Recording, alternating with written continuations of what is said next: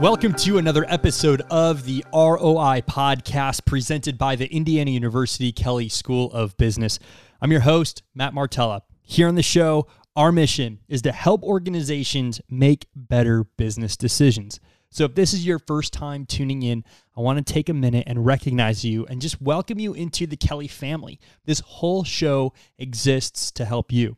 So, if you're an organizational leader, maybe you're an aspiring leader, or maybe you're just trying to gain some basic business knowledge, we want to know that we are here for you to answer your questions. Maybe you're wrestling with um, a, a, leadership topic, or you had a conversation with an employee that you want to know how to take some next steps, or you want to get in touch with some of our faculty, see some of the research they're doing, um, or you just know of someone who would make an awesome guest for our show we would love to hear from you. The best way to do that is to reach out to us by email, um, and that email address is roipod, R-O-I-P-O-D at iupui.edu. Again, R-O-I-P-O-D at iupui.edu. So every now and again throughout the year, we like to bring on some of Kelley's finest economists on the show to really get a gauge and a sense of what's happening within various industries. You know, there's a lot of organizational leaders are trying to always have a finger on the pulse of the economy, whether they're going to make moves or they're going to be aggressive in risk taking this year or this quarter, or whether it's time to kind of maybe take a step back, slow down, reassess um, the, the, markets, and then try to uh, strategize around those. It's all about we're trying to position ourselves to garner success for for our team, for our organization, um, and for our communities that that we're trying to impact. Um, so we are going to dive right in in, bringing back, you know them, you love them, Phil Powell, the Associate Dean and Economist here at the Kelley School of Business, and Kyle Anderson, Clinical Assistant Professor of Economics, who is also the Faculty Chair of the Evening MBA program. Phil, Kyle, welcome back to the ROI Podcast. So here we are again talking economics. You know, this is one of our more popular episodes where we do get a lot of downloads, a lot of takeaways, uh, a lot of questions um, from our listeners revolving around economics, economic principles, factors, you know, what's happening. Um, so I'd like to kind of start this by, you know, let's start with for individuals who may um, have a very baseline um, ear on what's happening in the economic markets. What are some of the hot topics that are influencing um, some of these trends? So I'd love to go around the horn, Kyle, starting with you. You know, like just just getting some some baseline um, topics that we want to address today. So I, I think that everything in 2021 is about recovery in terms of the economy.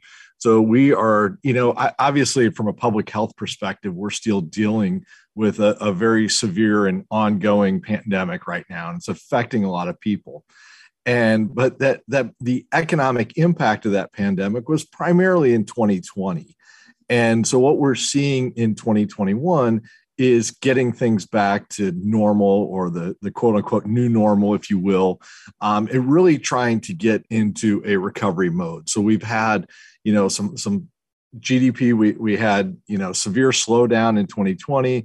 We've had some kind of upswings back and forth in, you know, 2021 but but things are recovering but they're doing so not at a at a perfectly even rate. It's not like you can't shut down the world's largest economy the way we did in 2020 and have everything just kind of turn the switch back on and, and have things back to normal.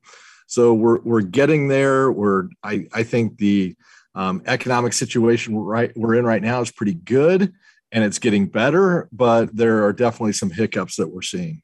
To build on that Matt, you know, you know, business businesses, households, we all rely on prices to give us signals of how to make decisions, how to allocate resources.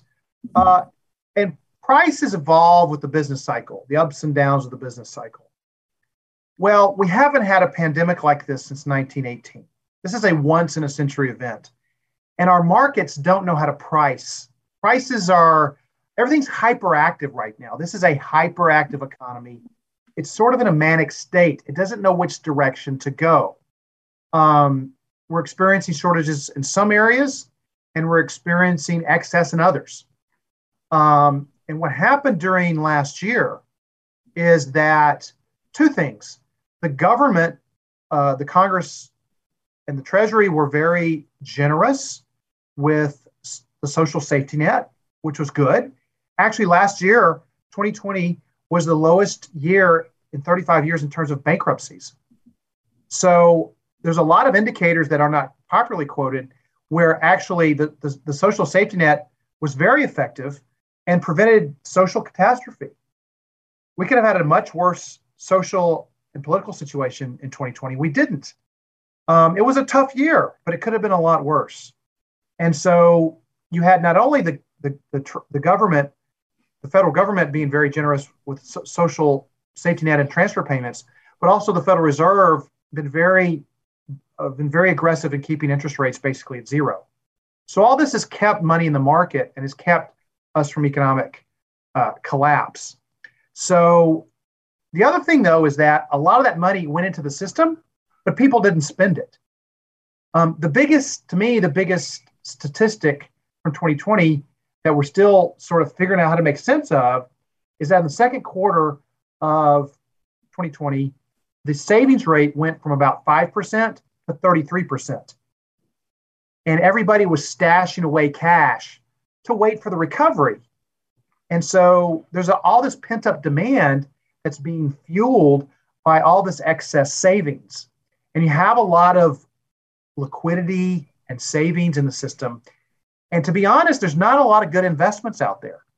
And what's happening is, is a lot of those investments are finding their way into things like Bitcoin, trading cards, the speculative type assets, which are destined to, to, to fall. But more, more worrisome is the, is the stock market. The stock market people instead of putting their money instead of spending their money they, they become day traders or they put their money in a mutual fund which is which is they're saving their money but it's caused this artificial run up in in stock prices. And if you look at the the price earnings ratio after it's corrected for the business cycle what we call the shiller price earnings ratio the last time it was this high was right before the dot com bust in 2000 so yes we're in a recovery. I, I agree with kyle. But the problem is, is that prices and and investment values are, are sending some false signals um, that that that to me people could make it, be making short term decisions that could put them in financial jeopardy. So that's what I'm most worried about, and I'm also most worried about inflation. Um, the since last year, prices are up five percent. The CPI is up five percent. Now we did have a short fall in prices in the second quarter of 2020. That's what happens with any contraction in demand. But still, even once you correct for that, we haven't seen this type of, of annual price increase since for at least 30 years. So since the late 70s, early 80s. So that really brings into question what the Federal Reserve is doing. And I want to get into the labor shortages, and I also want to start a, a, friendly conversation around inflation and get your take on it. But I want to start first off with the million dollar question. Phil, you were starting to allude to it does the markets or are there indicators or are there things that are beginning to kind of make you nervous as economists you know kind of similar to the dot-com burst or uh, to the 2008 housing market crash or you know are we at the cusp of a post-pandemic artificial crash um, in the future and is that something that uh, organizations and just you know everyday people should be worried about I don't know. I, obviously, Phil just suggested that that he's you know pretty concerned about some of these things. I'm a little baby, a little more sanguine about this idea that that we're we've got some pending collapse, and, and I, I certainly, you know, w- would have my concerns about some of the really speculative assets. I, you know, I, I think that predicting short term what's going to happen either in the stock market or any of these other even you know more speculative more volatile markets things like you know cryptocurrencies or, or trading cards or, or whatever that is like i think those things are really difficult. I guess from my perspective as an economist what i think about is how likely are these to have broader ramifications into the economy right? And, and you mentioned 2008 and in 1999 we've talked about big market declines one of the big things to think about, you know, the problem in 2008 was that banks were involved with it, right? They were fully leveraged up. They were making all of the bets in real estate, um, or and they were the ones left holding the bag, and, and that left a significant financial crisis that affected all parts of the economy that, that spread from Wall Street to Main Street. So I think the question there's two questions here is is are we, you know, at risk for a significant decline in asset values? And I, I would say that there's, you know, there's always that risk out there. And then the second question is because Matt, you asked about, you know, how do businesses prepare for that? Well, the, the question is how far reaching would something like that be? And are there any indicators that the um, that any decline in asset values would hurt the broader economy significantly. And right now, I guess I, am not as concerned that that those red flags are out there. You know, actually, Matt, I would agree with with Kyle in the in the regard that this this climb in asset values, this climb in equity values, is broad. It's broad. It's broad based because people don't have anywhere else to put their money, which is different than say 2008 which which you had a bubble because there was basically fraud in the mortgage securities business. Um, and in, ni- in 1999, it was because dot coms were just nobody knew how to value them. It was more focused. So to Kyle's point, it is broad based. You know, if we see a 20 or 30 percent correction, it'll be it'll be it won't be concentrated in one industry. It'll just be across the board. But we but equities are overvalued right now. I mean, the price equity we typically look at at the PE ratios, the price equity ratios. Now, how much the stock, how much profitability are the stock values supporting? And we just haven't seen this type of of of overvaluation since since 2000. So these are going to come down, but it's not because of some structural problems in the economy. It's because in some ways we saved too much money in 2020, which is kind of weird to be saying in the in the American economy because we typically think we're always under saving, which we typically do long term. Um, the, issue is is is interest rates, right? So um, there's some argument that the Federal Reserve kept interest rates low for too long before 2000 and 2008, like in the mid 2000s, um, and that led to speculative activity. There's similar criticism now that Fed Chairman Powell, no relation, uh, is is keeping rates too low, and I'm starting to be a little bit more critical of the Fed. Um, you know, inflation is a tax on the poor as much as is the rich. And if you have cash in the bank, or if you're earning a wage and you're not in a in a job that gives generous raises, um, five percent is is like five percent fall in the value of your cash. And this is something that we need to, to wake up to. Now, I do I do agree with a lot of other economists that say these are short term issues driven by like supply chain and labor shortages, which we can get to in a minute. Um, but I would, and I'm starting to be very critical of, of the Federal Reserve keeping rates at zero for so long, especially when there's already there's already liquidity in the system. Um, and, and so the question is, is the Fed deepening the speculative activity? And there's there's some there's a number of economists that would say it is. Um, now you you asked about the labor shortage. Uh, the labor shortage is a, is is is a, uh, an acceleration of a talent drought that businesses need to get used to because of demographics, right? We're starting to see a, a, a big decline in the number of high school graduates each year. That's because of birth rates. Um, we've also seen over the last five years significant limits on immigration, uh, both documented and undocumented. That hurts our labor supply.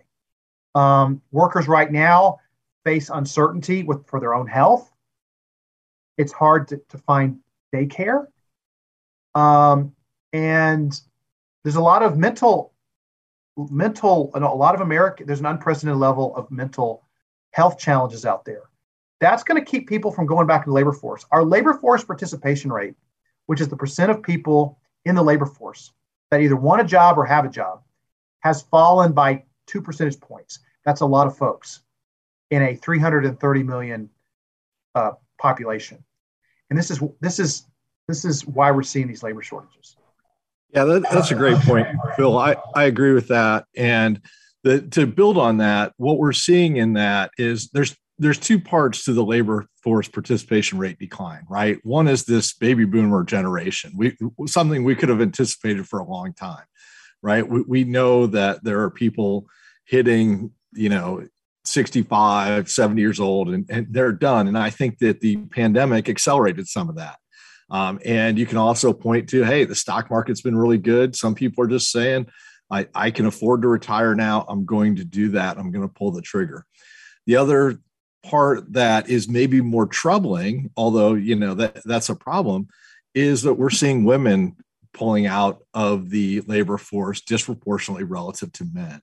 And that suggests that, as, as Phil mentioned, things like childcare issues are probably impacting that hopefully some of that is still pandemic related right? Some schools are still closed or or, or some family situations are, are still um, having trouble with that where we might see that turn around in the next six months to a year versus the these broader demographic trends of, of people just getting old. I, I, think phil's point about you know if if we want to if we're really concerned about labor you know, immigration is probably our answer to that. And it's really something we're not going to change our birth rate significantly. And even if we do that now, it's not going to help our labor force for 18 to 25 years. So, um, really, immigration is the lever that we can control right now. And we could, from a policy perspective, uh, need to do that a little bit. Yeah, and I think you know even just kind of reading some different news articles and journals, you know there is there is some that ties into um, people having a hard time because they are making a lot more money on some of these um, government benefits and safety nets um, that are temporary. Um, you know, without getting too political or you know one way or the other, you know I think that does get baked into the cake in, in the factor of labor shortage. You know, so what happens when you know some of the emergency funding uh, to help families get through some of these tough times either dries up or it says says, okay, hey, you know what, we need to get back um, back to business. I mean, th- what does that play into um, in the labor shortage? I mean, do we see a potential resurgence? Is there something where are we going to get to a point where demand, kind of similar to what Phil was saying, saving money during this and all this pent up demand? Is there a pent up demand building in the talent? world where people are going to uh, get into the workforce at record numbers um, as things change in the future. Well, I, I, mean, I think we're about to find out the answer to that question because a lot of the extended unemployment benefits are are expiring now, and and those sorts of things. So for for those folks who feel like the reason that we have a labor shortage is because of government policy, well, that's that's about to end. Now, most estimates that I've seen suggest that that's a a small proportion of those who are sitting out of the labor market right now. Um, so I don't expect there's going to be some huge surge that that all of a sudden all these businesses that are looking for work are going to get flooded with you know potential employees and and applicants. Um, I, I don't think that's really what's driving this this quote unquote labor shortage but um, you know ultimately it's an empirical question we'll, we'll find out here i think relatively soon matt I, I do think at the margin that you know there are enough cases, there's enough evidence in the US economy that these benefits have created an incentive to stay out of the labor force. And it's completely rational. If you can make more money by not working, you're going to do that for your family. And, and so I do think there is evidence that it, it has a marginal impact, but it, I think it's disproportionately focused upon by in, in, the, in the media and in the political debates. Kyle is right it is contributing, but it's contributing in a small way. There are bigger structural forces at play. And our policymakers need to realize that. And businesses also need to realize this. Businesses, managers should not be sitting on the side going, well, once they finally revoke the, the, these unemployment benefits, then all the labor force is going to flood back in. That's just not the truth. You will have people entering the labor market when they weren't there. That's a real, that's a true statement. But when you scope out, you have to ask yourself, how much does this explain what we're seeing? And the disincentive to work from generous social safety net is um, it, it, it's it's not dominant. And by the way, it was these benefits that saved us from economic and social collapse during the worst contraction since the Great Depression. And in fact, this contraction came faster than the Great Depression.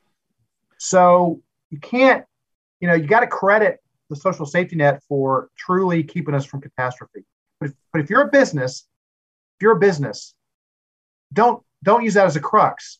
You know, in, in economics, we say the way to cure a labor shortage is to pay workers more. So businesses are going to have to realize that they're going to have to adjust their business model to, to pay lower skilled individuals more money. They also need to look at automation. And that's where you need to focus your, your management energy, not on blaming some, some issue that's blown out of proportion in the media. Well, I think those are great points. And and I, I just kind of wanted to build on what you mentioned there at the end. You know, it seemed like a couple of years ago, every time we get asked about labor, people were saying, "Oh, you know, the the automation and the robots are going to take all the jobs, and and you know, nobody's going to be able to get a job because we've got all of this automation and everything." You know, here we are a short time later, and it's now like you know, there's no workers. We can't, you know, and and so I I think that the economy. I mean, as an economist, one of the things we love about studying these systems is yes, the, these fluctuations happen and, and the, the economy gets a little bit out of equilibrium. And, and for a while, it seems that unemployment's a little higher because, you know, you can't, you, you can't find jobs. Other times you can't find workers, but it kind of matches. And I do think along with Phil here, that this may, these, even this kind of short period of a labor shortage, it may spur increases in productivity, but may spur investments that are good for the long run health of the economy. And increased productivity is what makes us you know wealthier as a country. Being able to get more value out of an hour's work is really what drives economic growth.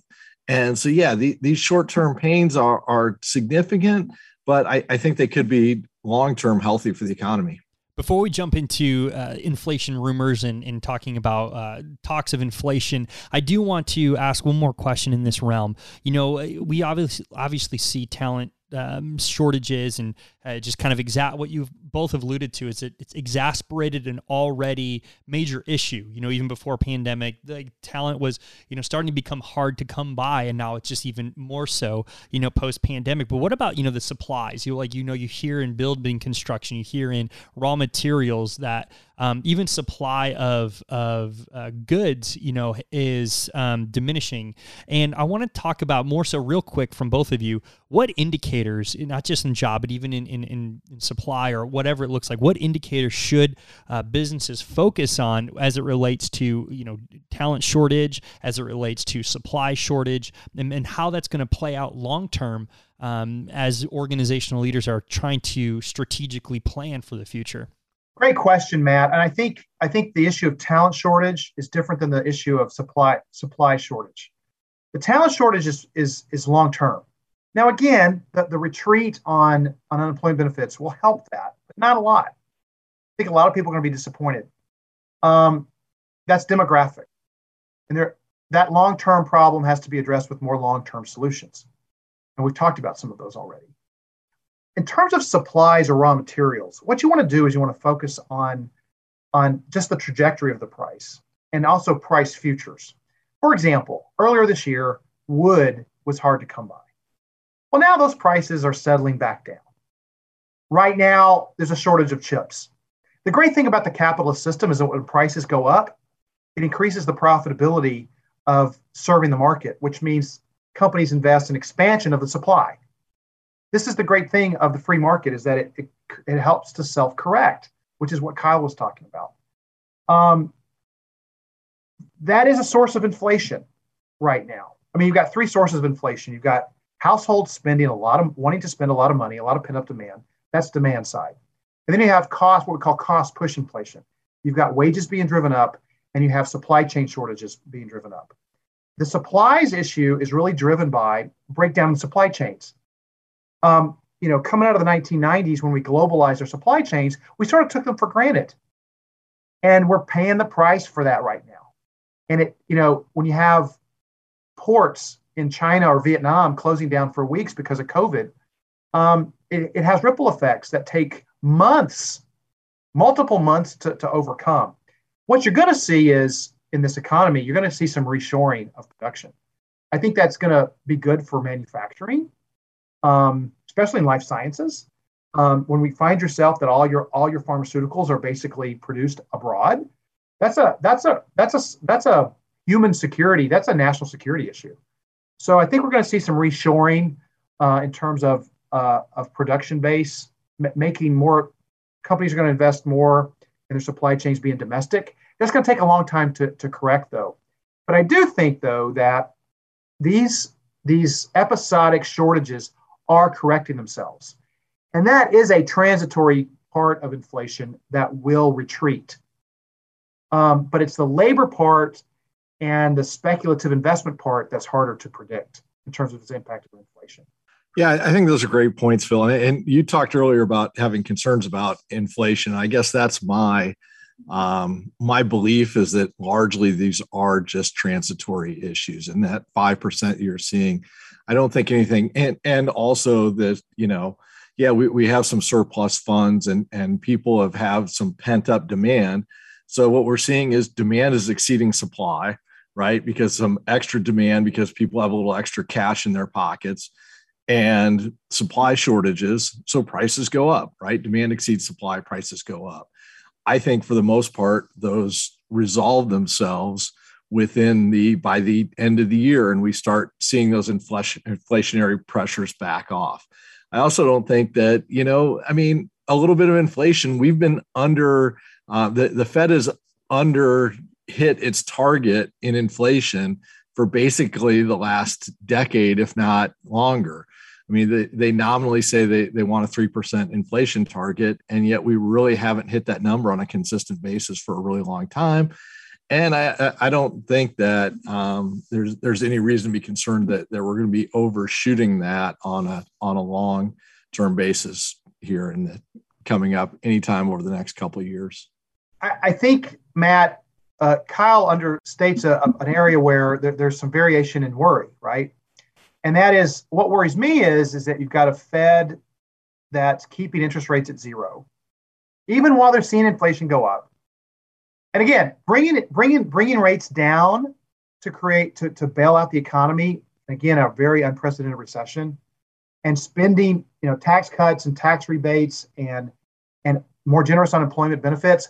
All of those were well placed and were rapidly timed uh, to save us from catastrophe during COVID. I mean, we talk about how divided this nation is, but Trump and the Democrat Congress worked together to make to, to act very fast, and they saved us from catastrophe. So I don't want to minimize that, but we're as we see signs of recovery, as we see unemployment falling below six percent, and we typically view the economy fully employed when it's five. In Indiana, we're at four percent inflation. We continue to see a Fed that has rates really low. We continue to see a government that is spending without abandon. That's what scares me. And that that will continue to lead to this overstimulation of demand for goods and services that the economy will not be able to supply even once it corrects for the supply chain shortage. I'm a little bit more leery of, of the inflation issue because of the demand side scenario that I've just painted. So I want to break this down a little bit. Talk about you know what should we look for um, in the economy that could indicate oh this inf- if there is inflation and the inflation we see becomes short term and starts to recede versus becomes more long term. You know what indicators or what signs as economists do you guys look for um, to kind of elude you one way or the other? Well, we know that the re- retreat on unemployment benefits is going to lead to an incremental increase in the labor supply. Not a huge, but incremental, right? So that should take pressure off of wages. The supply chains will correct themselves. So the question comes is do we see those translating to a lower rate of inflation? And if we don't, then the demand side of the equation here, which is what I'm most leery about, it portends danger. So that would be one thing I would look at. Yeah, I think there are going to be a lot of people who are paying a lot of attention to what the Fed is saying over the next three or four months. Um, I, I, I think obviously the the Fed and and I, I think Phil kind of we, we appropriately gave them a little victory lap for their you know their actions in 2020 being very aggressive, and so I I, do think we should keep that in, in perspective. But we've had over the last really since 2008 you know we've had the fed take unprecedented actions and insert itself into the market in ways that that we really hadn't seen before that time and so I, I do think there's always concern that you know there, there could be something that that leads the first domino to fall and that we we have some real concerns, whether it's inflation or other sorts of financial crisis. I like Phil. I, I guess I think that um, the I, I see inflation as something that that's going to occur, or you know those inflationary pressures are going to be there. I, I, guess I just think that the Fed is going to be a little more proactive going forward in raising those rates and and trying to dampen any serious inflationary pressures. Matt, I think there's a race here. There's a race between equity prices and output prices. Output prices being what's measured by inflation. Mean, if you want to talk about inflation, we've seen in equity prices. You know, 25 to 30% increase in the price of stocks. The profit growth that we've seen is doesn't come close to sustaining that. And so, um, what's going to pop first? Something's going to have to self correct. And of course, if the stock market, if you see a correction in equities, uh, which I expect, because again, the PE ratios are screaming correction, then that will itself slow down the economy, which will take pressure off of the Federal Reserve to increase interest rates. So I think we either see pressure coming from a correction in the stock market, or we see correction that, that we see the Fed's hand being forced in terms of having to raise rates, which could itself cause the correction in the stock market, which we expect. So I'm going to be looking for one of those two things. Um, I would, you know, I, if I was a betting man, and I'm not, but if I was a betting man, I'd put my money on on a correction in the stock market. For whatever reason, it's hard. Economists sort of scratch their head on this one, but we always, uh, when October hits, when the fourth quarter hits, we always see the stock market sort of wake up from sort of over. It's it's it feels hung over, and it, it corrects itself every October for some reason. And guess what month is is we're, we're close to? So, well, you know, October is going to be a, a, really interesting month to see what happens in the equity market. Again, there's no fundamental theory that supports why it should happen in October. It's just an interesting pattern that we see. Um, you know, black uh, the when the when the when the stock market tanked before in 1929, it was in October. So, um, anyway, interesting footnote. So finally, as we begin to wrap up, you know, I want to, from where both of you sit, obviously you, you have different views, and uh, I really appreciate that because I think that really helps bring a lot into the conversation. I think it helps, you know, the more wisdom you can get, the more perspective you can get, uh, the better decisions we could all make, you know, as organizational leaders. So from from where you sit, from the literature you've studied, from the trends you've seen, you know, I want to talk about what does the rest of the year potentially look like? You know, we obviously sounds like an October shakeup could be um, in the in in the cards. Um, but I just want to see as we enter the fourth quarter, what should organizational leaders do, or how should we approach, uh, you know, the rest of this year? Yeah, I, I guess I'm, I think that for kind of Main Street businesses, talking to Matt, to your audience here, that is, you know, it, people in leadership positions, I, I think that, you know, they should expect that the demand will still be pretty good for their products right? And and i i would encourage them to continue to make investments have a growth plan and a growth mentality. Obviously you know a lot of businesses are being affected by labor shortages so that's something that that they have to work around and and there's always these challenges and problems but i don't see in terms of aggregate demand for products i can see that the next you know six months to a year is still going to look pretty strong right? Hopefully we're we're building towards pandemic recovery and more people being out. Obviously you know one of the biggest things that we really haven't talked about it but i'm concerned about setbacks in that area. Are there going to have to be are we going to have to pull back from some economic activity because of the delta variant or the next variant and those sorts of things? So those risks are always there but i think from a, a macroeconomic point of view I feel like you know, soldier forward, build your build your business, satisfy your customers, and, and demand will be there going forward. Matt, my message to businesses, I, I would agree with Kyle on the demand side, right? I mean, even if we have a retreat because of the Delta or the Mu variant or whatever the variant X is, uh, history shows, epi- epidemiological history shows that we will get out of this, right? It's not going to be as fast as we want, but the demand's going to be there, right? The liquidity's out there. So put put that growth plan into place. But really look at your business model. And don't don't take anything for granted like uh, like perhaps you did in 2019. You're going to have to pay your workers more. Live with it. You know, the way you solve a labor shortage is you pay people well and you're make it a great place to work. Treat your employees like they deserve to be treated. Make the workplace, whether it's virtual or in person, a place where they feel strong, where they feel celebrated, and they feel part of a part of a family. And if you're not doing that and you're not paying them what they're worth in this new market, the market's going to make you your competition is, and the market's going to make you irrelevant. So that's where the biggest threat to business is. It's not on the demand side, it's how you manage your business and how you lead.